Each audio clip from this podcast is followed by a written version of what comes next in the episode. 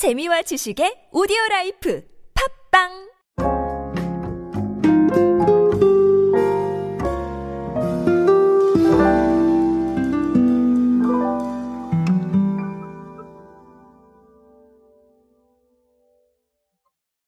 매년 돌아오는 명절은 제가 언제나 말씀드리지만 아, 그 타이밍에서 가장 흥미로운 소비 트렌드를 알 수 있어서 어, 저는 꼭 선물이 어떻게 나오고 있는지 챙겨보는 편입니다.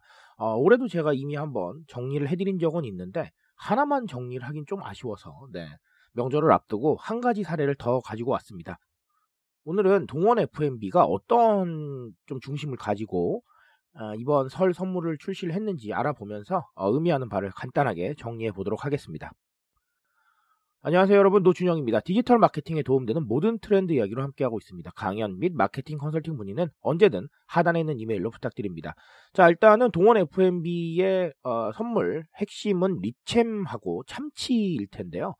어, 이 두 부분을 가지고 어, 여러 가지 어, 키워드를 가지고 왔습니다. 어떤 거냐면 첫 번째는 low food 트렌드예요. 그래서 나트륨하고 지방 함량을 동시에 낮춘 리챔 더블라이트로 구성한 어, 선물 세트를 처음으로 선보였고요. 어, 리챔 더블라이트 같은 경우는 뭐냐면 평균 함량보다 나트륨과 지방을 각각 25% 이상 낮춰서 어, 출시한 제품입니다. 어, 여기서 25% 기준은 캔햄 시장 네, 평균치를 말하는 겁니다.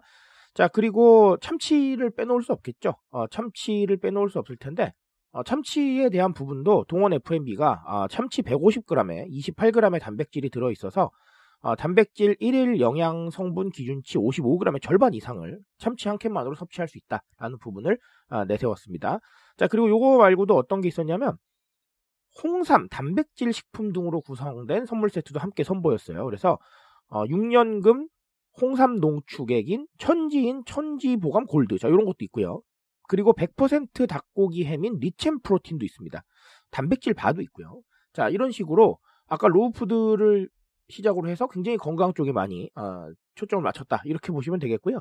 자, 또 다른 하나는 가치 소비예요. 그래서 어떤 거냐면 플라스틱 포장재를 완전히 없앤 all paper 패키지 선물 세트도 있고요.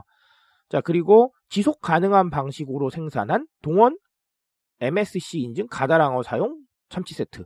자, 이런 식으로 아, 결국은 ESG라고 우리가 아, 가치 소비의 부분에 상당히 영향을 받은 부분들을 계속해서 선보이고 있습니다. 이 패키지에 대한 부분들은 지난 추석 때도 어, 많이 얘기가 나왔었는데 어, 좀 더 커지지 않았나 이슈 자체가 그렇게 보고 있습니다. 자 그러면 이게 어떤 걸 의미할까라는 건데 자 첫 번째는 low food에서 나온 필건강 트렌드를 어, 또 얘기를 안 하고 넘어갈 수가 없을 것 같습니다. 지금 보면 어, 나트륨 낮추고 지방 함량 낮추고 그리고 단백질 끌어올리고 그리고 건강 선물 세트 이런 것까지 아, 나와 있죠. 상당히 건강에 많이 초점을 맞추고 있다라고 보실 수가 있겠습니다.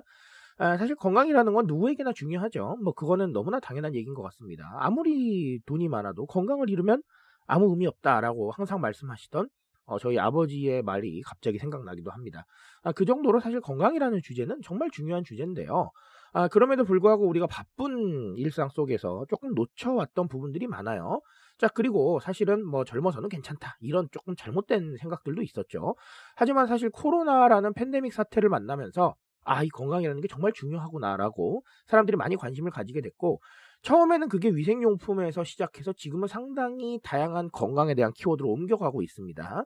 자, 그래서 이런 부분들을 우리가 어떻게 주목을 해야 될까라는 건데, 자, 결국은 스스로한테 집중하는 이 사고 구조를 생각을 하셔야 돼요. 제가 늘 강조드리죠. 예전에는 부모님을 사드렸지만 지금은 부모님도 사드리고 내 것도 하나 사는 자 이런 상황이거든요. 결국은 내가 건강해야 타인의 건강도 챙길 수가 있다. 그리고 내가 건강해야 앞으로의 사회생활에서 어느 정도까지 어, 기준선을 만들 수가 있다라는 의식이 계속해서 퍼지고 있는 거예요. 이거는 굉장히 중요한 사실입니다. 아, 스스로에 대한 집중을 타인에 대한 관심까지 이어가는 거기 때문에 결국은 이 타인의 건강에 대한 생각이 스스로에서부터 뻗어나가고 있다는 거에 주목할 필요가 있어요.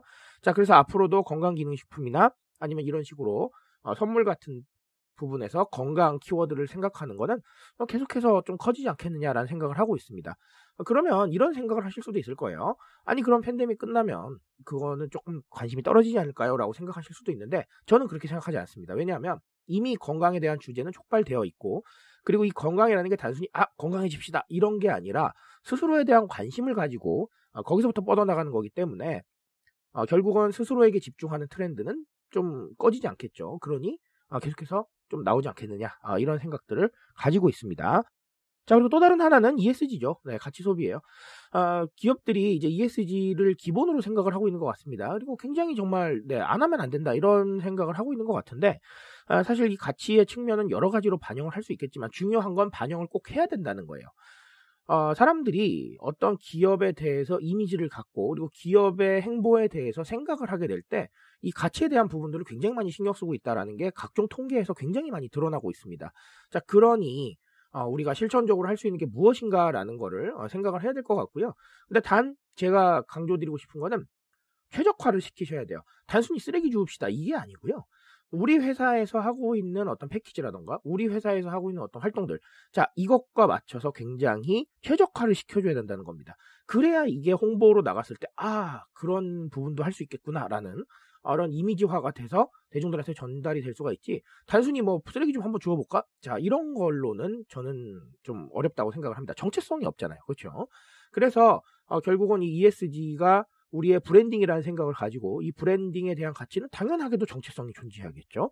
자, 그래서 우리 상품, 우리 서비스, 우리 행보를 가지고 조금 더 ESG를 입체적으로 고민하셔야지 다른 사람이 하고 있는 어, 거를 그대로 차용을 하신다거나 아니면 그냥 뭐 환경 한번 생각해보지 이런 식으로 간단하게 접근하지 마셨으면 좋겠습니다. 자, 그래서 어, 이런 부분들까지 생각을 하시면 ESG가 조금 더 입체적이어지지 않을까라고 생각을 해봅니다. 자, 오늘 말씀드린 키워드들은 사실 설날에만 집중하실 키워드들은 아닙니다. 2022년 어, 굉장히 큰 영향을 미칠 것이라고 보고 있기 때문에 아, 한 번쯤 다시 한번 돌아보시고 현재까지 뭐 2022년이 그렇게 많이 흐르지 않았으니까 아, 우리가 무엇을 하고 있었는지 그리고 앞으로 무엇을 할 것인지에 대해서 한 번 더 또 고민해 보시기 바라겠습니다. 제가 말씀드릴 수 있는 건 여기까지 하도록 하겠습니다.